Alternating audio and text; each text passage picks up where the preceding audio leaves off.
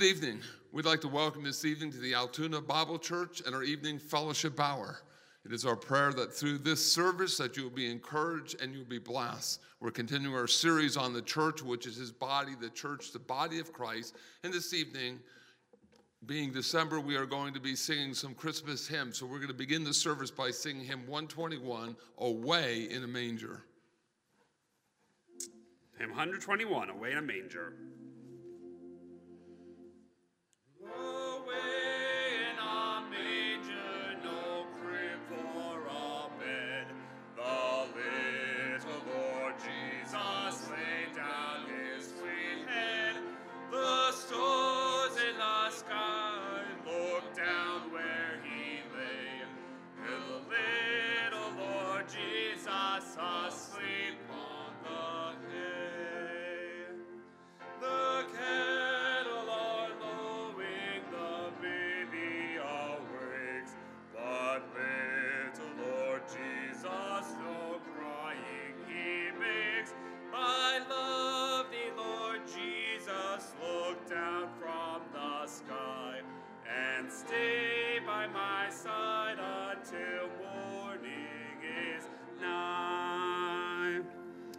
Beautiful song, and as soon as you get started, it seems like it's over. So we're going to continue our singing with 104 Joy to the World.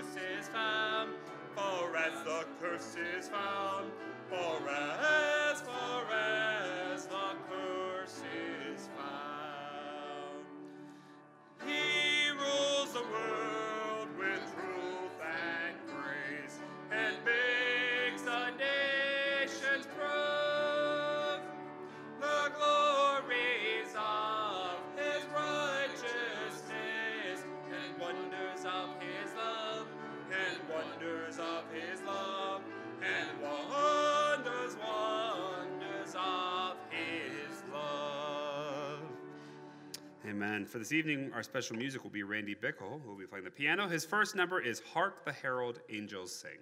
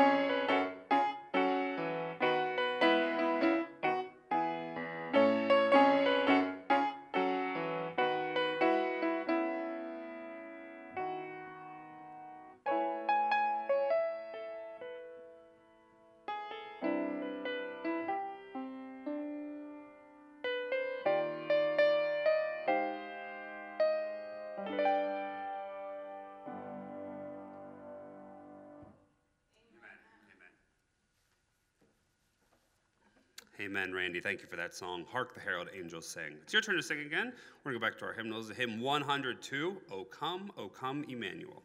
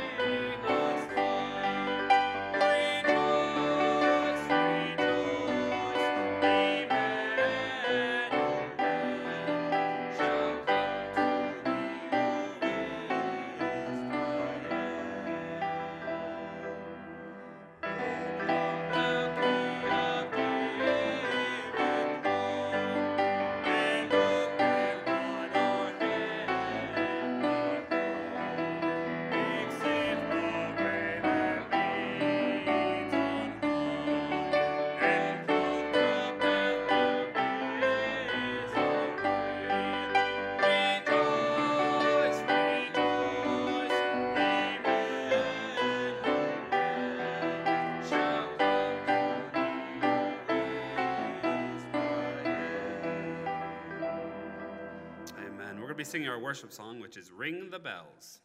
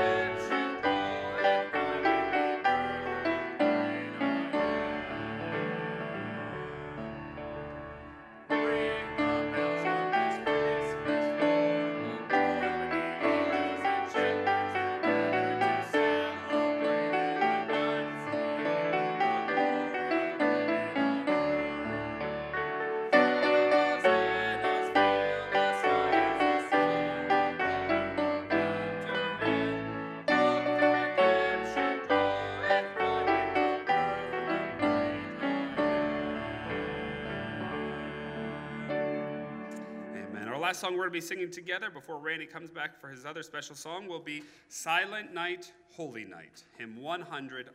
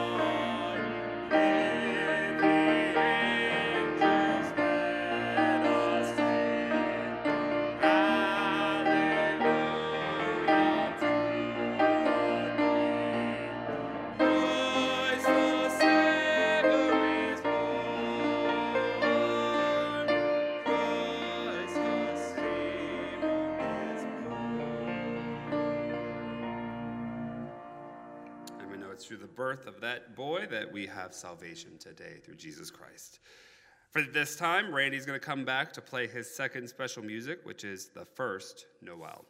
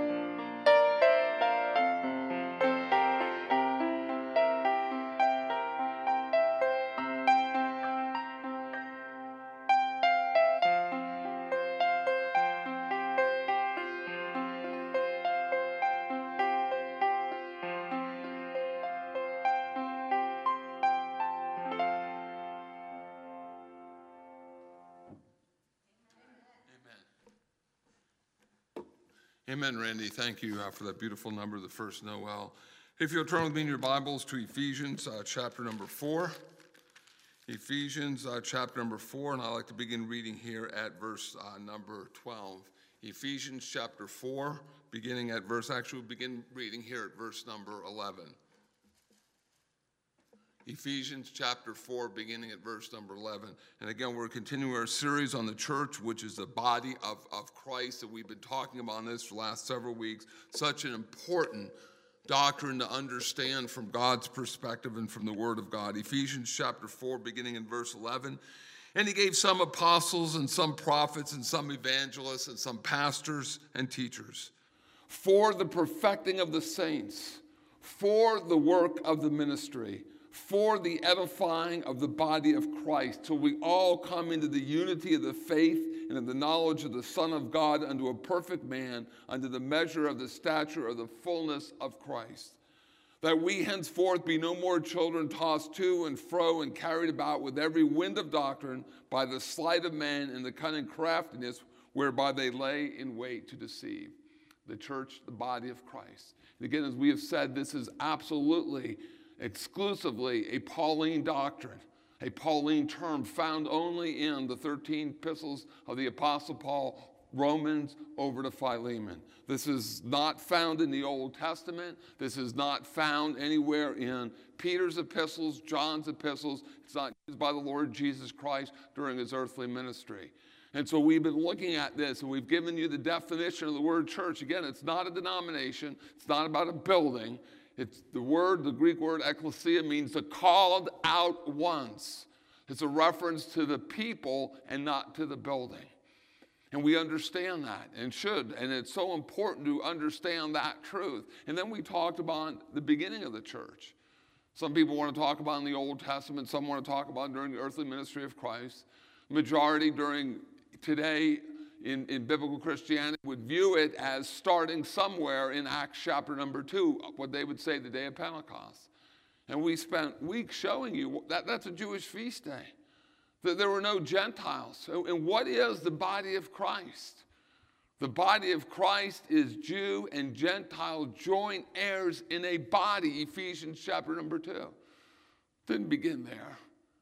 That was not the message that Peter had that day of grace and of a body. Peter's message was repent and be baptized for the remission of sins. Praise God what Ephesians chapter 1 verse number 7 and Colossians 1:14 teaches us that truly that we have salvation and redemption through the blood of the Lord Jesus Christ. That, that, that's God's message. And that's what we need to understand. So we talk about the doctrine of ecclesiology, the, the study of the church. This is what we've been doing for these last several weeks. And we showed you that the church began, the, the body of Christ began in and through Paul. Acts 13, you had the blindness of Bar Jesus. You have the first mention when he goes into Antioch of Pisidia, what does he preach? He preaches justification by faith. Read Acts 13, 38 and 39, from which the law of Moses could never justify anyone. Because keeping of the law does not, remember the word justify, means to be declared righteous. Romans chapter 3, it's how God sees us in Christ. At the moment of our salvation, God places the very holiness and righteous Lord Jesus Christ on us. And he sees Christ in us the hope of glory. And so that's what we talked about. And we talked about the important issue of the body of Christ. One body, but many members, and the issue of one anothering. How important that is, and how important it is for us to demonstrate the mind of Christ, to be other centered and not self centered. And I encourage you, and I would encourage you again this evening, look at the word another or one another in Paul's epistles. We gave you some of those. And study those out and see how that applies to you and how we have to understand that. We're, we're this body. Many members, there's unity and diversity in the body of Christ because God gives different gifts, but there's unity. And the body of Christ is not a lifeless organization, it's a living organism working together to bring honor and glory to God. Well, as we come here to Ephesians chapter number four, we want to talk this evening about what is, what is the purpose of the church? Can, can, can we, when we talk about this, can, can we go to Scripture and see what God says concerning this? What really is the purpose of the church, the body of the Lord Jesus Christ? Because remember, we've talked about the fact is that God has ordained today in the dispensation of grace the, the local church. We, we praise God for para church organizations, those Bible schools that are teaching God's word, teaching absolutely the inerrancy of the word of God and the doctrine of the deity of Christ and salvation by grace through faith and the word of God and it rightly divided. Praise God for that. Praise God for those mission organizations who have that same standard and belief and under, understanding. But when you go back to the early church, who was responsible to send out missionaries? Who was responsible to establish them in the faith? It's responsible to establish other people in the faith. It was the local church. God today, in the dispensation of grace, has ordained the local church. What, what is the purpose of the local church? There are some who would say, well, maybe the purpose of the local church is a political end. We, we, we should be involved in politics trying to change the world. Is, is that the purpose? Is that the goal of the local church? Or maybe some would say it's just a social gathering place where we can meet. And, and certainly we understand the importance of fellowship and having Christian friends and encouraging each other and praying for each other. Is a local church simply a social gathering place? Should we just preach the social gospel? We, we, we, we, we want to reach people, but people don't want to hear about the word of God and hear about salvation by grace. So we just teach the social gospel. And of course, we don't believe that here at the Altoona Bible Church, just a place to worship. Well, I think it's more than all that. When you come to Ephesians chapter number four, look what God says in verse number 12. And remember, it goes back to verse number 11. We know that there are evangelists who have the gift of evangelism, of preaching the salvation message and leading people to Lord Jesus Christ. And then he gave pastor, teacher. God gave gifted men to the church. Pastor and teacher, literally a pastor teacher. And when you drop down to verse number 12, for the perfecting of the saints for the work of the ministry, for the edifying of the body of Christ. And what we would say here, Ephesians chapter 4, listen to this. Ephesians 4:12 is not the threefold responsibility of a pastor. There were some, that's what they would they, they would look to verse 12 and say, well, this is why we hired a pastor. Because he is to perfect the saints. He's to do the work of the ministry. He's to do the edifying of the body of Christ.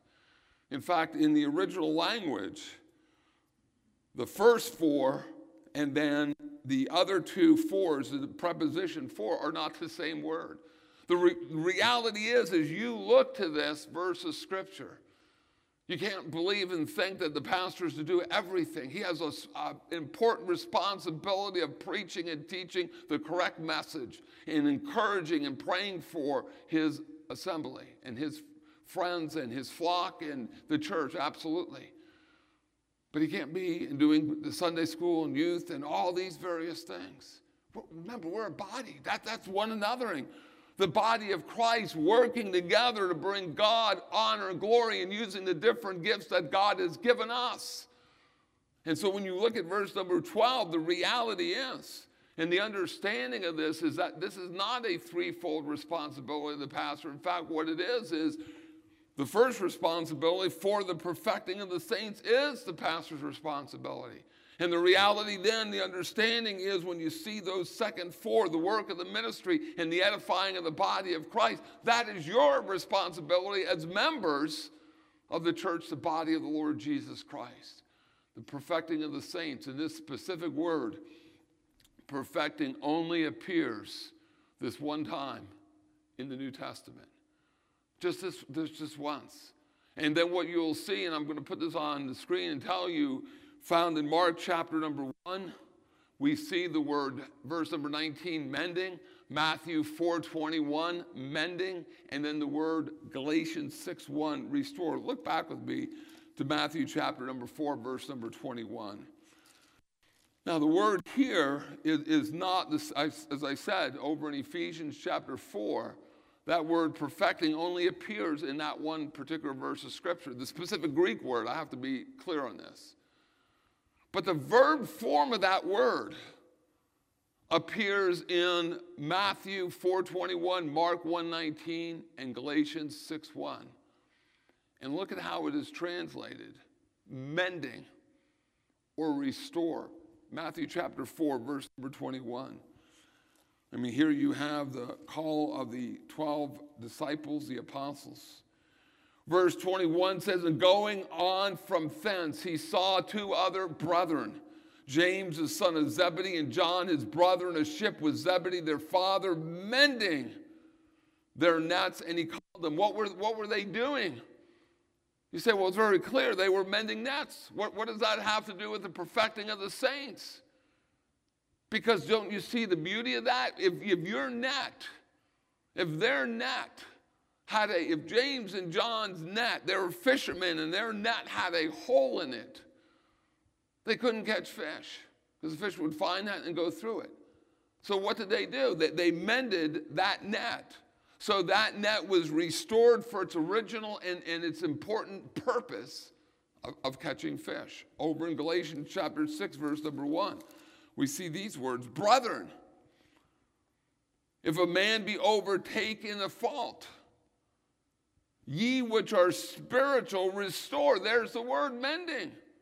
Restore such a one in the spirit of meekness, considering thyself, lest thou also be tempted. What do you, what do, you do? You're to restore that person. What do you do? You're, you're mending that person. You're helping that person. And that's demonstrating the mind of Christ. So we see here though the word only appears one time, the verb appears more than these three times, but I just wanted to give you those specific verses of scripture. And the verb for perfecting, mending, conveys a fundamental idea of putting something into its appropriate condition so it will function to restore to its original condition. And that's what he's talking about here.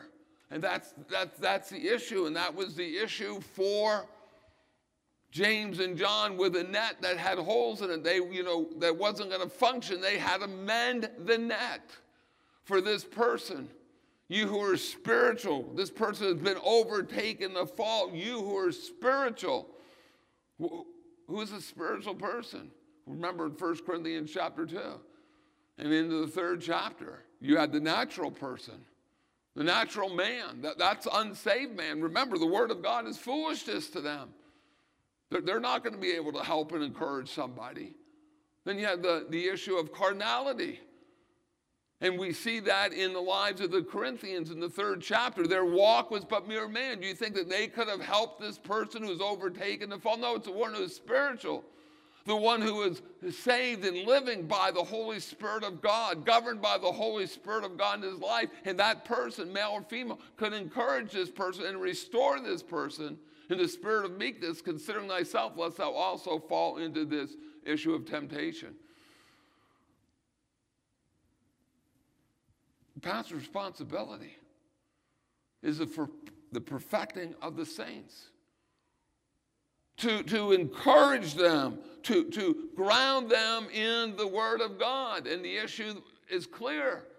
The issue is very clear. And then when you look at the other two, for the work of the ministry and for the edifying of the body of Christ, that is the perfected saint. We'll put this on the screen in a moment and and really emphasize this. That, that's, that's the perfected saint. That's you. If, you haven't, if your gift is not pastor or teacher, not been called in that aspect of ministry, but you have other gifts. God wants to use you, and what we need to understand and realize then, as a perfected saint, we can do the work of the ministry. As a perfected saint, we can do the edifying of the body of Christ in love. And that's what he's talking about. Verse number 12. In verse number 12, we see for the perfecting of the saints, that's the pastor teacher, perfecting the saints for the work of the ministry, for the edifying of the body of Christ. The work of the ministry, the perfected saint does the work of the ministry. Sunday school teacher, working in the nursery, youth groups, being a part of the prayer chain praying for others, maybe sending words, notes of encouragement. That, that's, that's the work of the ministry. Then for the edifying of the body of Christ. And what does the word edifying means? The word edifying means what? To build up. That's what it means. And when you build a house, do you, where do you start? You start with the foundation. You don't tear a house down, you build it. And you're going to build it line upon line and precept upon precept. You build the foundation and the walls, and then the roof and the trusses, and then you put the roof on. Edifying, house building, edification. And here in Ephesians chapter 4, you drop down to verse number 29, it says, Let no corrupt communication proceed out of your mouth, but that which is good to the use of edifying, that it may minister grace unto the hearers. There's edification. And later on in verse number 32, we talked about this with one another. And, and again, I encourage you to read this and do this study on your own. Look to the word one another.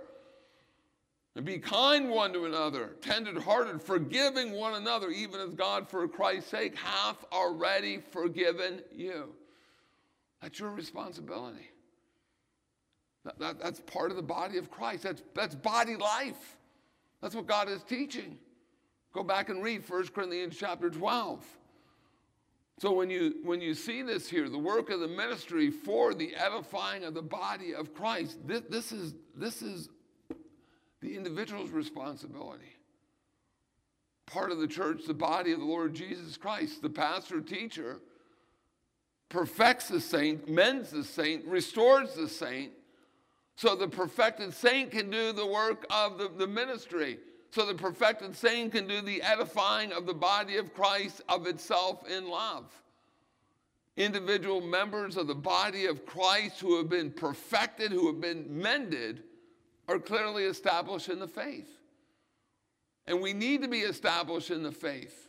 Remember what Second Timothy, you don't have to turn there, but follow along and listen to these words. Second Timothy chapter 4 talks about. Preach the word, be instant in season, out of season, reprove, rebuke, exhort with all long suffering and doctrine. And today in 21st century biblical Christianity, there are people, well, that's too doctrinal. Just, just give me something practical. I, I don't want to know about or hear about the, the doctrinal end. That, that's sad to me. Because if you're not doctrinally established in the faith, someone's going to come up to you and cause confusion because you do not understand, ask you some question or attack uh, a specific doctrine, whether the doctrine of ecclesiology or eschatology or Christology concerning the Lord or bibliology concerning the Bible. Are you able to defend, will you be able to defend yourself? And so, so we want to be established in the faith. We want to be able to reprove, re, reprove, rebuke, exhort with all long suffering and doctrine. Verse 3 For the time will come when they will not endure sound doctrine. And the time is long come.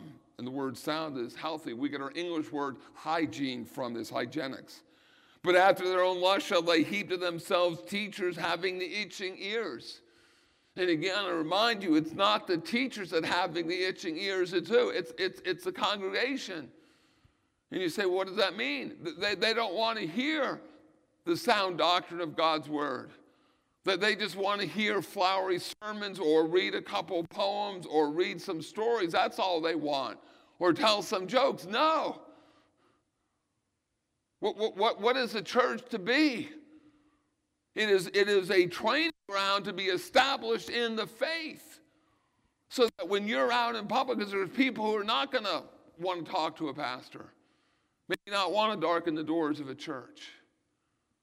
They ask you a question.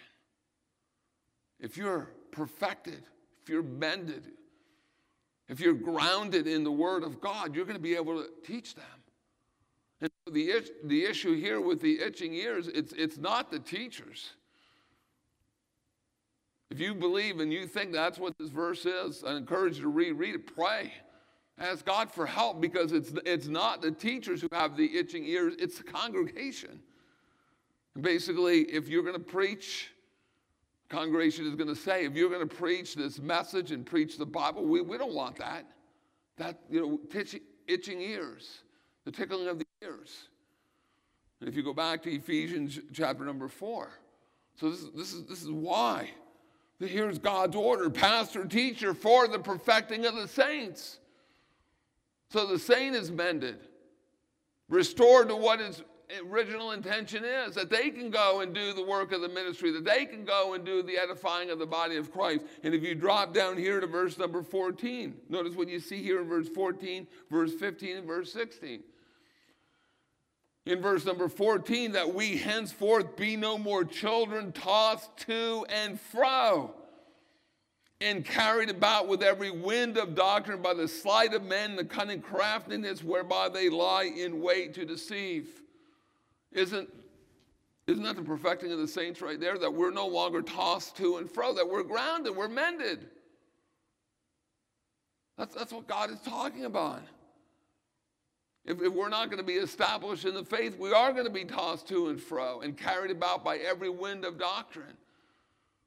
And even in my lifetime, in, in the time that since I've been saved at 17, there, there are these winds of doctrine that, that shift. And if you're not established in the faith, you're going to go after them. And it's false. And it could be false. Many times it is false doctrine. Then, if you read down verse number 15, but speaking the truth in love may grow up into him in all things, which is the head, even Christ, speaking the truth in love. And this is the work of the ministry speaking God's truth in love. Because you're the perfected saint, you're the, you're the, the, the mended saint. And then the issue of edification, verse 16, from whom the whole body, listen to this Think about this verse of scripture with Romans chapter 12, verse 4 and 5, and with 1 Corinthians chapter 12. So also is Christ's body. And again, in verse number 12, he's not talking about the physical body of Christ, he's talking about the spiritual body, the church, the body of Christ, Ephesians 5. This is a great mystery. And the issue is a man will leave his father and mother and cleave to his wife, and the two become one.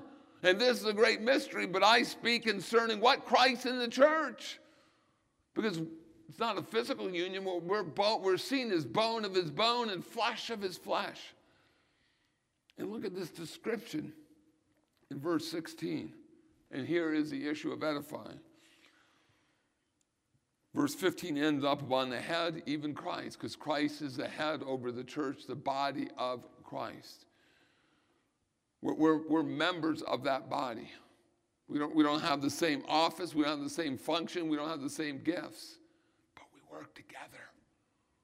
We're, we should be unified around the, the doctrine uh, and the love of the Lord Jesus Christ and salvation by grace through faith from whom the whole body, is Christ, fitly joined together and compacted by that which every joint supplieth according to, listen to this, the effectual working in the measure of every part, maketh increase of the body unto the edifying of itself in love. And there is the word edifying. So in verse 12, you have those three fours. The first one is the pastor's teacher responsibility. The next two are really the perfected saints' responsibility to do the work of the ministry. Verse 14, 15, and 16, you see the issue of perfecting, the issue of the work, and then the issue of edification. And if you'll turn with me in your Bibles to 1 Timothy chapter number 2, verse number uh, 14. Excuse me, uh, 1 uh, Timothy chapter 2, verse number 4. And notice here in 1 Timothy chapter 2, verse number 4, is we again, what we're looking at, what, what, what is the purpose of the local church? I think what we see, the local church is a miniature representation of the true church, the body of Christ. One body, many members. Don't have the same office, don't have the same function, same responsibility, same gifts, but we work together. And we're to demonstrate that, the mind of Christ in Philippians chapter number two. And then over in first and second Timothy chapter number three, where again, second Timothy 3, second Timothy is God's last epistle through the Apostle Paul. And I personally believe, and again, let you know, stop and what I'm going to say. Because I know what, what when I say this, there are people going to run to your you know, Bibles. If you have a Scofield Study Bible and you go to the book of Revelation, it says it was written 96 AD. Remember, those dates are man's best attempt to understand the possible time of writing. They're not inspired. I believe the book of Revelation was written a lot earlier than 95, 96 AD. And I believe that really the last epistle God wrote through the Apostle Paul and the last epistle is 2 Timothy. And in chapter 3, he tells you that the perilous, the fierce, the savage times are coming. Because literally, what we have is the passing of the baton of God's truth. The Apostle Paul is going to find out in the fourth chapter, is recorded there. The time of his departure is at hand. He's fought the good fight, he's finished the course, he's kept the faith. He, he's going to die. And because he is a Roman citizen, he cannot be crucified, so they're going to behead him. Not because he was a terrible person, but because of the preaching and what he was doing. He became a martyr for the Lord Jesus Christ. And he fought and he finished and he kept. In the third chapter, what God's talking about is to young Timothy, the perilous, the fierce, the savage times are going to hard and they're, they're, they're coming and they're going to be hard to understand. And how does that chapter end up? Read verse 16, verse 17. The word of God all scripture is given by the inspiration of God and it's profitable in our lives for doctrine, for reproof, for correction, for instruction in righteousness, that the man of God may perfect, thoroughly furnished unto all good works, the word of God working in and through us. And then go to verse number two. First one up. And man, hard to understand, and men shall be lovers of their own selves. And again, I understand We, we see the rise of homosexuality in our country and throughout the world, and people think that's what that verse is talking about. That's not what that verse is talking about, folks. Homosexuality is wrong. We know what the Bible teaches concerning that. But what that verse is talking about is what? Love of self over the love of others. And I personally believe you keep reading on, we don't have time this evening. But all those trends are not signs because there are no signs for the church. Those trends are what? Th- those trends are within the church. It's not the way the world is, it's what's going on in the church. Men, lovers of their own selves. They have love of self over the love of others. What are they not doing? Read Philippians chapter 2, verses 4 and verse 5. 1 Timothy chapter 2, verse 4 here. We talk about the, the purpose of the local assembly, the church, the body of Christ. I think Ephesians 4 lays it out. And there are, there are groups that are, their whole goal and, and thought is political because they want to change the world. Well, we change the world by the preaching of God's truth. Because look what, look what God's purpose here is. And I think and go back to the Macedonian call and vision that the Apostle Paul received, as recorded in Acts 16. There he is in Troas. He wanted to go back and read this. He wants to go north, but the Holy Spirit of God forbid him not. He goes and he's going to be out there in Troas, the westernmost part of modern day Turkey. It's Asia Minor back then. And he has a vision of the man of Macedonia coming over, beseeching them to come over to help him. And, and he read the scriptures. Immediately, Paul didn't debate about it. Immediately, we endeavored to leave and we went there. What did he do? We, we understand the needs that people have. But we're not, we're not preaching a social gospel. We're preaching the true message of salvation, of grace, and by grace through faith alone in the finished work of the cross of the Lord Jesus Christ.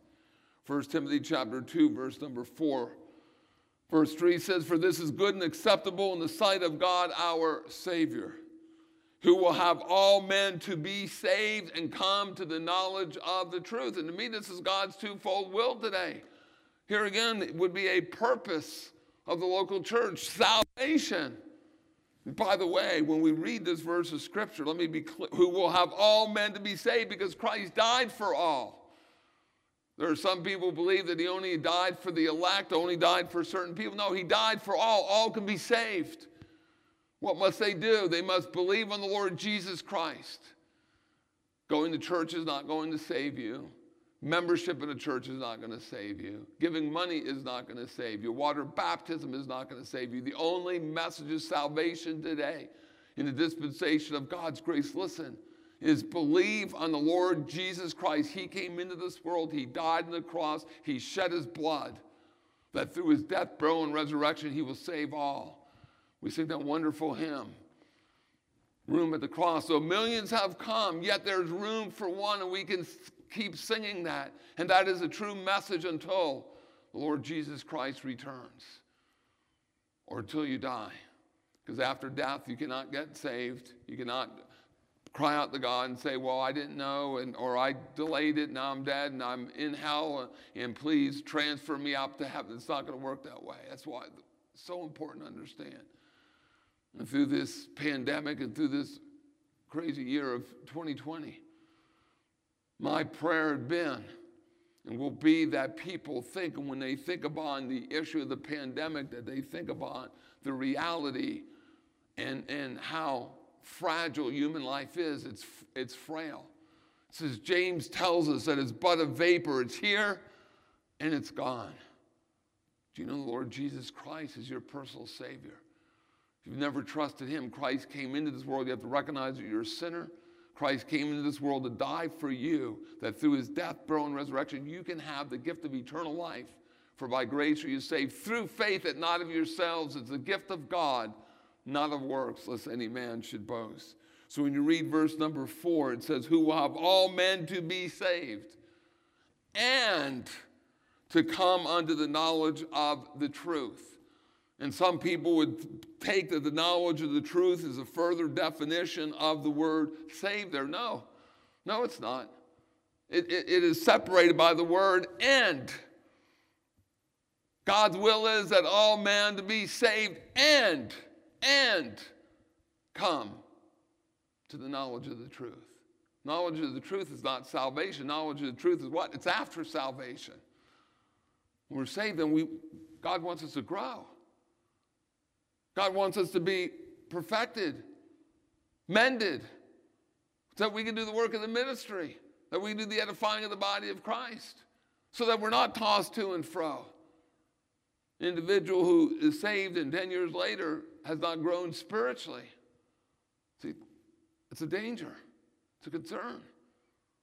Person, we should be growing spiritually in the Lord Jesus Christ. And the knowledge of the truth is the understanding of God's truth and of the Word of God rightly divided. And then you're in Timothy, look over to the third chapter, verse number 15.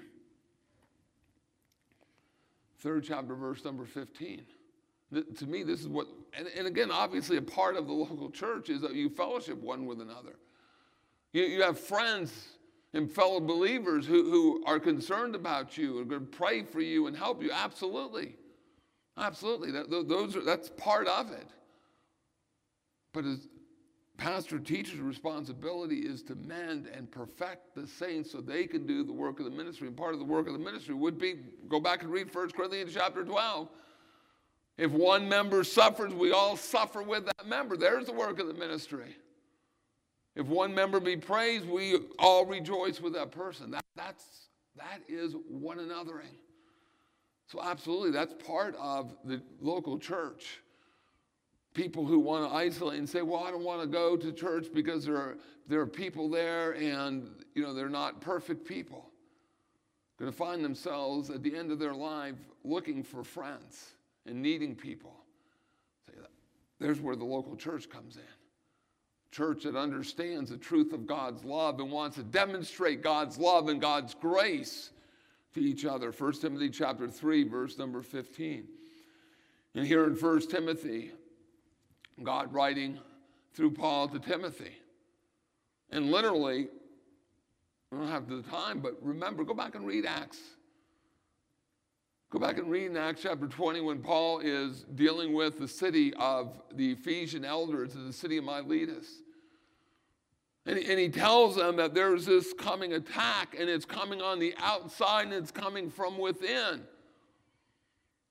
The enemy is going to attack, and they're going to appear as sheep, but literally, really, they're raving wolves. And then there's the attack inside of your own, of your own selves. Disciples are going to teach twisted and of things. And who is he talking to? He's not just talking to the church at large, he's talking to, what, to the elders of the church at Ephesus and the city of Miletus. And he tells them this information. He's, he's going to Jerusalem. None of these things move me bonds and afflictions, they're, they're awaiting. They, they don't move me. I don't count my life dear to myself that I might finish my course with joy in the ministry that God had given me.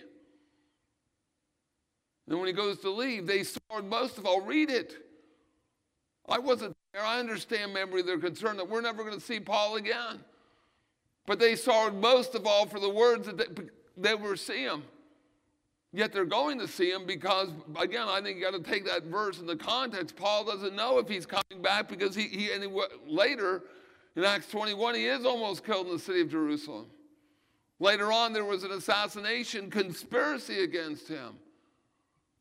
And I say that in prefaces because if you read 1 Timothy chapter 1, verse 3 says, I besought thee to abide still at Ephesus when I went into Macedonia, that I might have charged some that they teach no other doctrine. Let me paint the picture for you. Later on in Paul's ministry, after spending two years in Caesarea, two years in his own hired house in Rome, he, he continues to preach and goes out to encourage and establish people in the faith. And he's at Ephesus, read the verse, with Timothy, and he's going to leave Timothy in charge. There's a spiritual attack going on.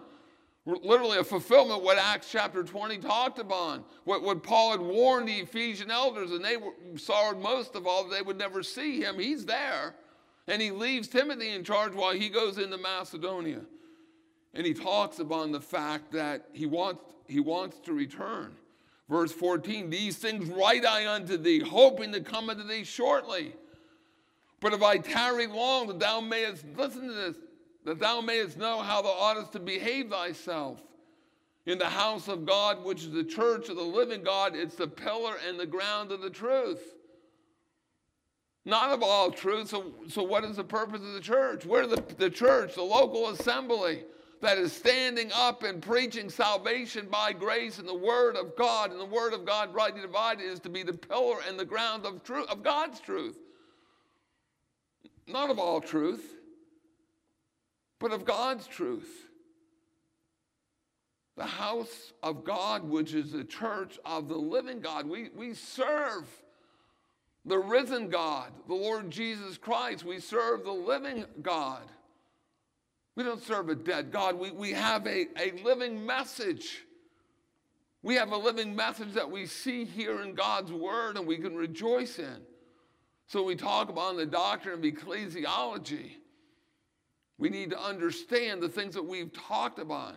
The beginning of the church, what the word ecclesia means, the people. Where the church began. Why? Because what you believe doctrinally affects the way you're going to live for God.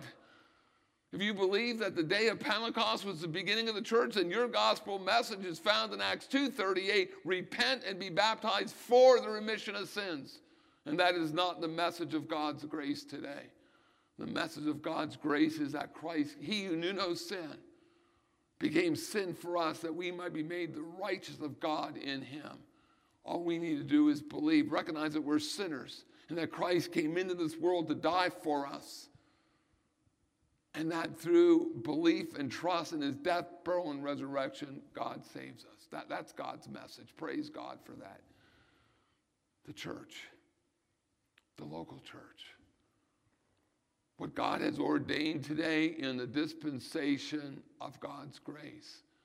How we need to live for Him, how we need to function and serve Him. And we need to understand that we are ambassadors for God. We are God's representatives. And then we understand how we're to function and live in the issue of one anothering. Again, I encourage you to read through Paul's epistles, get your Strong's Concordance, and look at the word one another and see your, your responsibility we know that we have a vertical truth, that is our relationship to Lord Jesus Christ, who is head over the church, the body of Christ. But we also have that horizontal truth one body, one body, one head, the Lord Jesus Christ, but made up of many members. And we all have a responsibility for us to be doing and that is to be serving the Lord Jesus Christ today, to be serving Him, to be following and be faithful to the Word of God, to be faithful to the Word of God and the Word of God rightly divided. Daniel calls it the Scripture of truth. In 2 Timothy chapter 2, verse 15, we're to study to show ourselves approved unto God, a workman who needeth not to be ashamed, rightly dividing the word of. You see, it begins with salvation. Again, do you know Lord Jesus Christ, your personal Savior? You've never trusted Him. The frailty of human life, how fragile human life is. It's here and it's gone. Even if we live 100 years, that does not compute and compare to all eternity, which is forever and ever. And what is eternal life? It's God giving to us His own life, no beginning and no ending. If you do not know the Lord Jesus Christ, I encourage you to believe and trust Him right now, right where you're at. And if we can help you here at the Altoona Bible Church with your spiritual growth, please contact us here at the church at 942 2131. We'd love to answer any questions, love to help you in your journey, in your spiritual journey for God. And if you have questions about salvation, please call us as well. It's so important for us to understand how we could be living for God and serving Him and what God's intent and purpose for the local church is. And it is to serve Him, it's to encourage each other, and it's to be established in the faith of God. I want to thank you for listening, for watching this evening to our evening service. We pray that it's been a blessing. We pray and continue to pray for God's blessing upon the United States, God's blessing upon you, and God's blessing upon the Altoona Bible Church.